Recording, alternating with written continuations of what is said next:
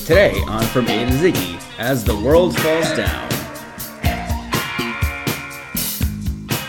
Welcome to From A to Ziggy, the podcast where we listen to every single David Bowie song in alphabetical order and discuss them and anything else that comes off of the discussing of them. My name is Travis. My name is Thomas. And we are talking about As the World Falls Down, our first Labyrinth discussion. Yeah, As the World Falls Down from the Labyrinth soundtrack, 1986. Yeah. And if you're familiar with the film, it uh, it occurs during the scene when uh, Jennifer Connelly is drugged with some sort of poisonous peach and falls into some kind of a dream or is psychically kidnapped by Bowie's Goblin King character uh, and attends a masked ball, kind of Elizabethan Yeah. masked ball kind of thing. And Bowie sings this love song to her. This love song, kind of, but also kind of anti love song. Um, I would say the overall sentiment is pretty loving. Just it's a lot of uh, doesn't matter how bad things are, I'll be there. That kind of kind of message. There, there are some lyrics that when I was when I was looking over them, thought, oh, this is another song that feels like a love song, but isn't quite a love song. But there's an overall loving feeling to it, which is kind of weird when you consider that he's singing that song to a character that's 15. Yeah. hard thing to kind of work past. Um, but no, he's in one of the verses he's saying, "As the pain sweeps through, makes no sense for you. Every thrill has gone, wasn't too much fun at all. But I'll be there for you as the world falls down." Um, he may be drugging fifteen-year-olds to take them to balls, but he'll be there for them when they're feeling down. This thing with Labyrinth. It's a great movie, but then when you watch it when you're older, you, you do realize it's kind of a screwed up movie. Yeah. Kind of dark, kind of scary at times. See, the age thing has never really bothered me because uh, the the Goblin King, he's not really, he doesn't really have an age. Right. Like he, I don't know if he's supposed to be like an immortal creature, if he had a childhood or not, or whether he's just eternally this, this same, in this same start, state from beginning to end. Like he's just the Goblin King. That's what he's always been. So he doesn't have the same sense of progressing through phases of development like a mortal would. Right. I don't know. This is the kind of way I try to rationalize so that I And don't I- feel like I- a creep and I appreciate enjoying this that. movie. maybe it just says more that about me having dark sensibilities that I think of any kind of immortal character, and I'm like, ah, there probably should still be some kind of cutoff. I feel like probably it's higher than 15, but I don't want to ruin Labyrinth because it is a great movie. In fact, the last time I watched Labyrinth, I feel like once you reach a certain age, most of the times you watch Labyrinth are because someone you're with says that they've never seen Labyrinth, and you're like, we're gonna stop what we're doing right now because you've never seen Labyrinth and you have to watch Labyrinth. Uh, I think at least the last couple times I've watched that movie, it's been under that pretext. The last couple of times I've watched the movie have been because I wanted to hear one of the songs in the movie, and so I just watched the whole thing. Where somebody called and asked and had a question about the lyrics to one of the songs, and I said, you know, I, I need to hear it more closely. On on DVD, the great thing is that you've got the center channel where all the dialogue is, and all of the vocals just come out of that, so it's isolated from the back the music, so you can just hear exactly what the lyrics are, just in case there's some sort of like dispute, like is he saying though or but? That is an important distinction, or it can be. It can be. Um. Anyway, no, I'll I'll do anything to rationalize rewatching Labyrinth. Really, how many times have I seen it this year? Probably twice. It's been a couple years for me. Yeah, last time I saw it was uh, when my roommate's boyfriend said that he had not seen Labyrinth, and you could hear that like the needle come off the record. what? We're gonna watch Labyrinth now. He also, in that same conversation, said he hadn't seen Clueless, which was kind of a mind bending because he's like, Which I feel like is a movie that actually has that needle skip. Um, I think it actually does. It's been a couple years since I watched it, but that like blew my mind. Like how anyone could because he's like twenty seven or twenty eight. I feel like that's probably an age where you should have at least stumbled upon it on cable at some point in your life. I think there's a there's a gap in generations between when you and I grew up, and when all of our our friends who have kids who are old enough to see it and are therefore forcing their kids to see it have kids to sh- to force it onto, and the the whole like ten or fifteen years in between where it just wasn't really a thing, where it kind of fell by the wayside. So there's some catching up hmm. to do in the generation. Although I will confess, Labyrinth didn't come to me until a bit later in life, till I was like probably I might have even been a teenager by the time I saw it for the first time. Cause so I, when it comes to like TV, movies, music, I have kind of an obsessive personality. Well, where I'll just like get fixated on certain things, and just watch them or listen to them like compulsively. So when around that time that I would have been seeing Labyrinth more, I was watching a lot of. Um, I was obsessed with the original Willy Wonka movie, the Gene Wilder version, not the not the uh, the Johnny Depp version. Ghostbusters, and probably around the same time that I was really into Follow That Bird too, which is another Jim Henson creation. Another one that kind of fell by the wayside for a little while. and Yeah. has gotten rediscovered more lately, I think. Yeah, I was actually really shocked last time I had a conversation with someone and they mentioned that movie because it does feel like a movie that I never hear other people talk about. Like I feel like I was like that was like my one movie that I liked when I was a kid that other people weren't really into or something. But um, that's a classic. Yeah, it's a. Yeah. great movie. I think anybody that had the Disney Channel was watching that one Yeah, for a while. That one and uh, the Raggedy Ann and Andy cartoon. And now I think all those movies are coming are sort of ready to come back Yeah. Kids who grew up with it are grown up now and have kids. That, that's like one of the major reasons I'm like looking forward to having a kid, so I have an excuse to watch movies that I'll feel really weird watching by myself now, like Follow That Bird. it is a totally valid reason to have kids. Yeah. You get to just like play with toys and watch great old movies all the time and not being like, oh man, I'm 30 and playing with toys. Also change diapers.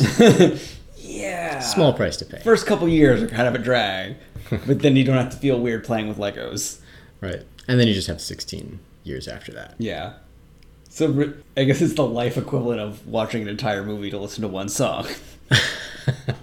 is what you're saying. so yeah, for people who haven't seen Labyrinth, so it was a a Jim Henson movie in 1986. If you're not familiar with Jim Henson, um, Th- that's Beck's dad, right? Beck Henson? uh, Beck is Hansen. Oh, It's like it's like that old Simpsons line. Maybe he and this Homer Nixon are related. Well, they spell and pronounce their names completely different, sir. Um, yeah, so it's uh, it's Jim Henson who, of course, created the Muppets and Sesame Street and everything. So it's a lot of puppet characters, and it centers around Jennifer Connelly being really, really, really super emo, whiny. She is the the she's uh, a teenage girl. she is a truly a teenage girl in that movie, and she resents her baby brother, hmm. even though 15 is way too old to resent a tiny baby. That's like something you do when you're like four or five and you get a new baby brother. By the time you're 15, like you need to kind of get over that a little bit. So because she resents her brother, he gets taken away by the Goblin King, and she has to go through the Goblin King's labyrinth to go and find her baby brother. And there's all kinds of twists and turns along the way, Both physical, both physical and literal, emotional. and metaphorical. Yeah, and all kinds of puppets and song and dance routines. everything you would expect from a classic Jim Henson movie. Yeah. I mean, that's not the Dark Crystal. Right. And so I guess this this was put out to kind of be a more palatable, more commercially viable Dark Crystal. Yeah. Is I believe the quote that I had that I had read. Was Um, that was was that the uh, tagline on the poster? yes, a more commercially viable and palatable Dark Crystal. Siskel and Ebert. you won't hate it no, guys, seriously, just give it a chance. this time. And by cracky, it was a more palatable and more commercially viable. And that's the thing I love about Jim Henson is like he really does kind of he he can be weird and kind of adult and psychedelic, and then very child friendly, and Yeah, he's got kind of a subversive sense of humor. that's why. And it's a formula that everyone tries to. Like, I mean, some are very, like Pixar has really taken the the ball and run with it in that respect, but yeah, he really changed the game as far as creating content for parents and children to enjoy. Like our children's children's children will show their kids the Muppet Show, there will never be a generation that doesn't appreciate the Muppet Show. I like to believe. I hope that's true. I hope that's true. When I was so when they put out that new Muppets movie a few years ago, With uh, Jay Giant. oh John- Jason uh, Jason Segel. Jason Segel, yeah, um, Which you'd expect him to be like a seagull. Yeah. Like a big puppet. I that really was a wasted opportunity to not have Jason Segel be a character in that movie. Yeah. But there was definitely, you know, I saw kids that were starting to really start digging the Muppets because of that. And uh, actually, my girlfriend was babysitting, and she was saying that her the family she babysits for, they have a whole like library of Muppets DVDs that they show the kids. It is. It's just a timeless humor that I mean, sure, a lot of like if you're showing kids episodes of the Muppet Show from the '70s, there's little cultural references that they won't get, but for the most part, it's it, it does kind of bridge generations. Anything else about um, the movie Labyrinth? I feel juvenile bringing it up, but it's hard to talk about David Bowie and Labyrinth without at least bringing up "Holy crap, those pants." Well, yeah. I always say that because I have a few friends that listen to this. So would, the first thing they always think about when they talk about Labyrinth is, "Oh my God, David Bowie's pants." Um, You had to bring it up, so I just had to, I just had to get that out of the way. so to speak. I had to bring it up just to get out of the way. Yeah, All right. so to speak. Um, It's out there. it's out there. Now oh out boy, there. is it out there! Yeah, it, it is. It's a, a great movie to you know. It's one of those movies that yeah, you have kids and you're like, oh man, I can't wait. You like almost mark on the calendar. I can't wait till they're old enough for me to show them the labyrinth. What What is the appropriate age for kids to see Labyrinth? Um, I would say by I'd say by like seven or eight, they could watch it without being scared by some of the. Some of the parts are a little bit scary. The puppets that like they, they, like trade body parts, those Oh, are a little yeah. weird. Like that'll creep you out when you're too young. Yeah, that was always my favorite part too. That's the part that unfortunately doesn't hold up as well now Yeah, because you can kind of see through the green screen effects. Also, I get really distracted with uh, Elmo's voice being in that scene. Yeah. Kevin Clash. Yeah, it's a good movie. I've always enjoyed that movie. Obviously, yeah. So it sounds like that's one you you watched a lot when you were a kid. all the time, over and over again. Borrowed it from the library and just watched it over and over. Totally made an illegal dub of that movie and kept it. Yeah, it got played a lot and still does now on Blu-ray and DVD. Do you still have the dub? I don't think I do, although I might. I've got very few VHS tapes left. The ones that I do have are mostly cartoons that I programmed in my VCR to record because the best shows come on just before I got home from uh, from school. What did you used to record from when you got home from school? I would record Batman the Animated Series, Ronin Warriors, and uh, Transformers: The Beast Wars. So a lot of like the Fox cartoons. Yeah, mostly the, the like the syndicated things, and and because I knew I knew that they were going to show them in sequence, that I could get a new episode every day Yeah. And not repeat.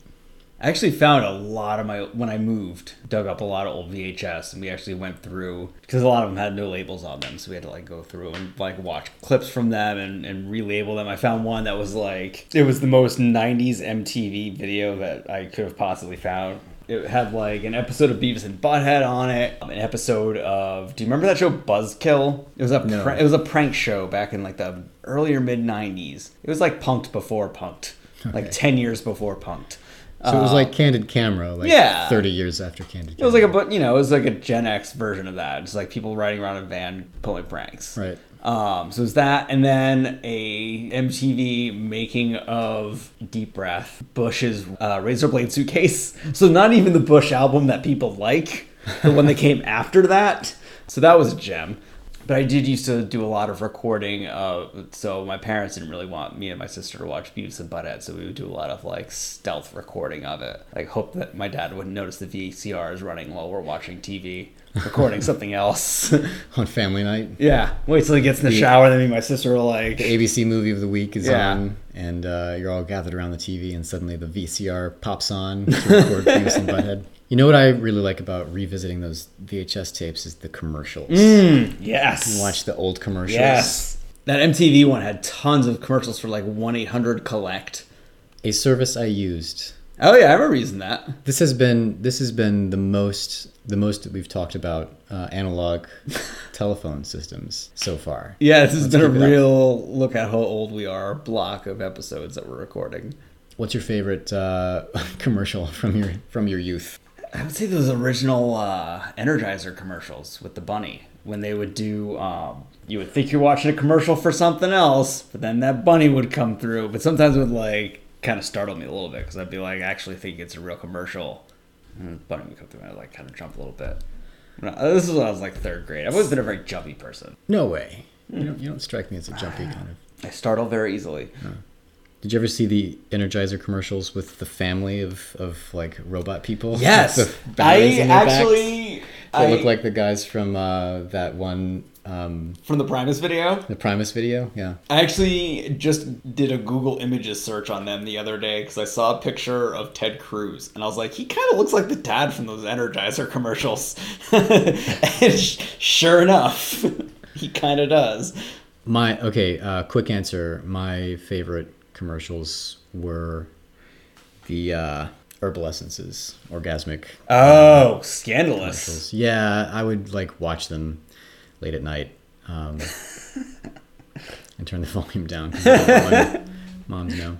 Anyway, back to uh, okay. So what about the movie? Like the song? How about the song? How about the song? Yeah, we haven't even touched on the song. Falls down. It's a very 1986 pop ballad.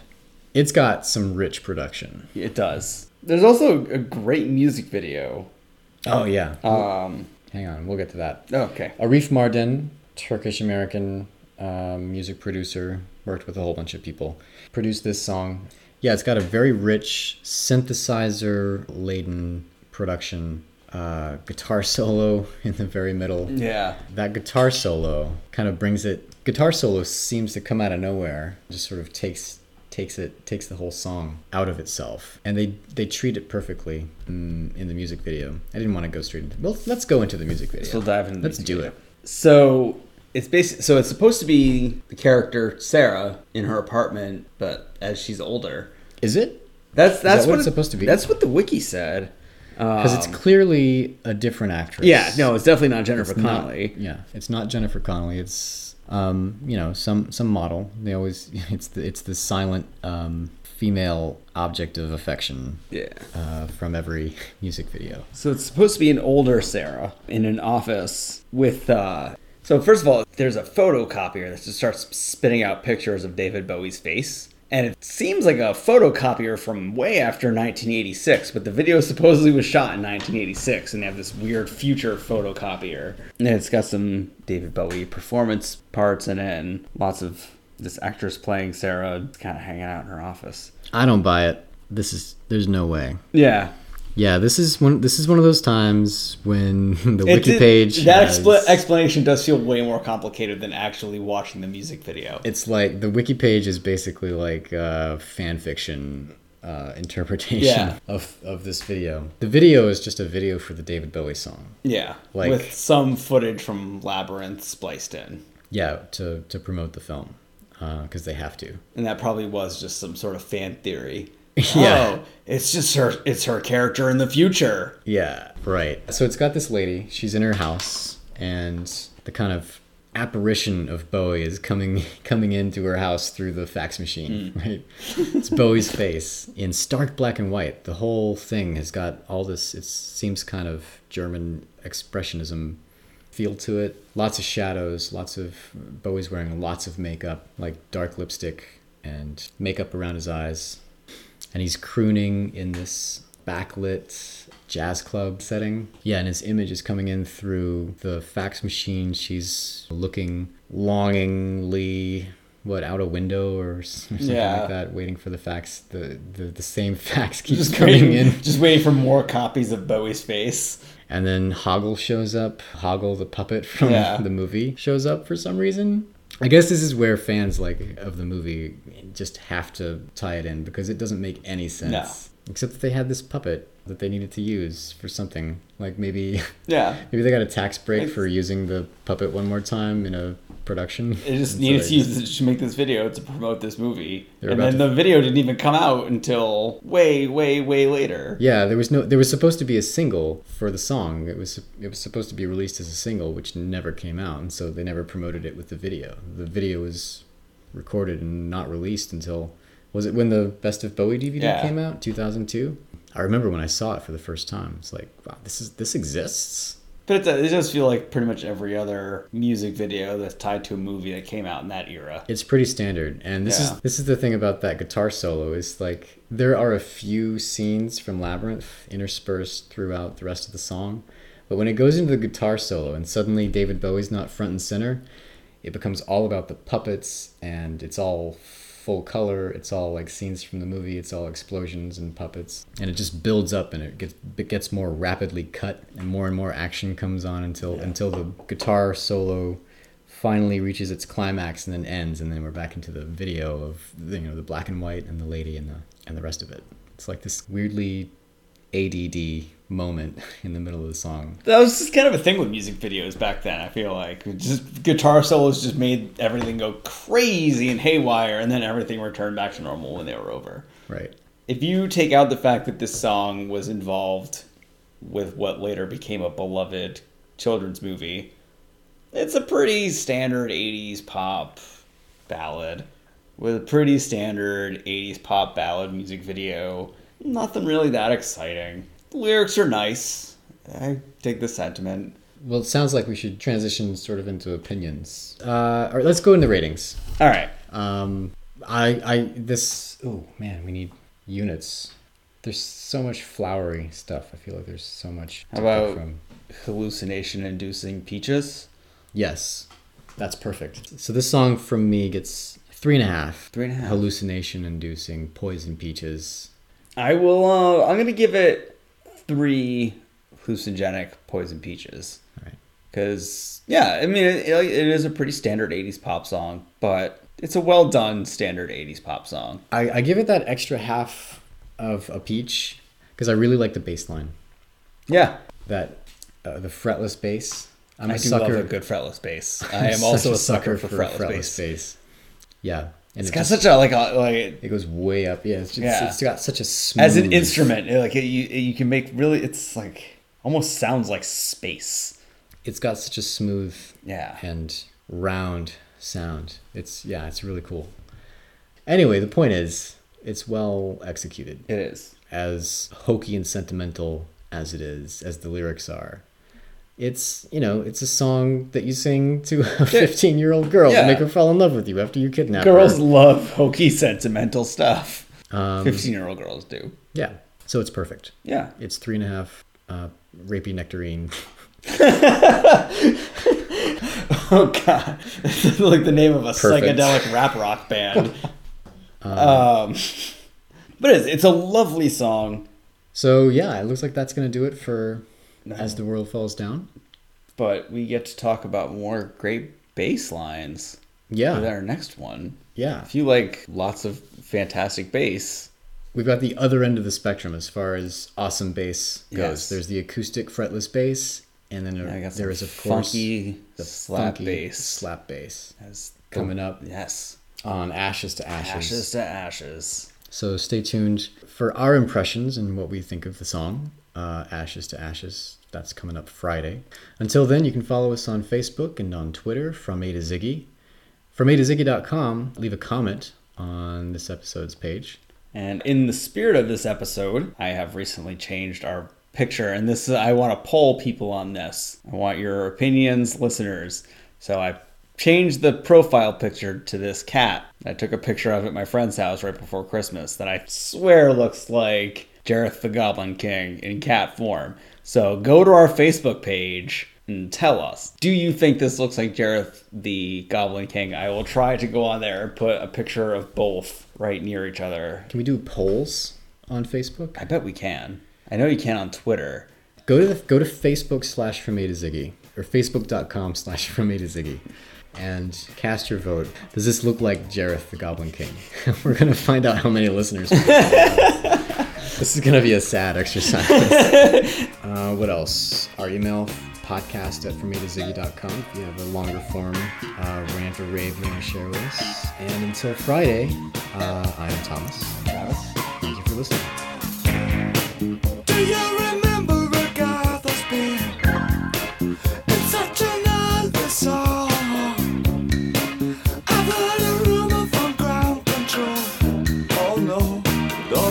It's true. They got a message from the action man. I'm happy, hope you're happy too. We will dive, just keep diving deeper and deeper and deeper into Labyrinth. as We'll we go continue to get lost in the Yes. catacombs of Labyrinth. That doesn't make sense, does it? Those are two different things, aren't they? It's the internet. Who's going to correct us on the internet? Uh, It's all a series of tubes. it's all just a series of tubes. It's not. People think it's a big truck. It's not just a big truck.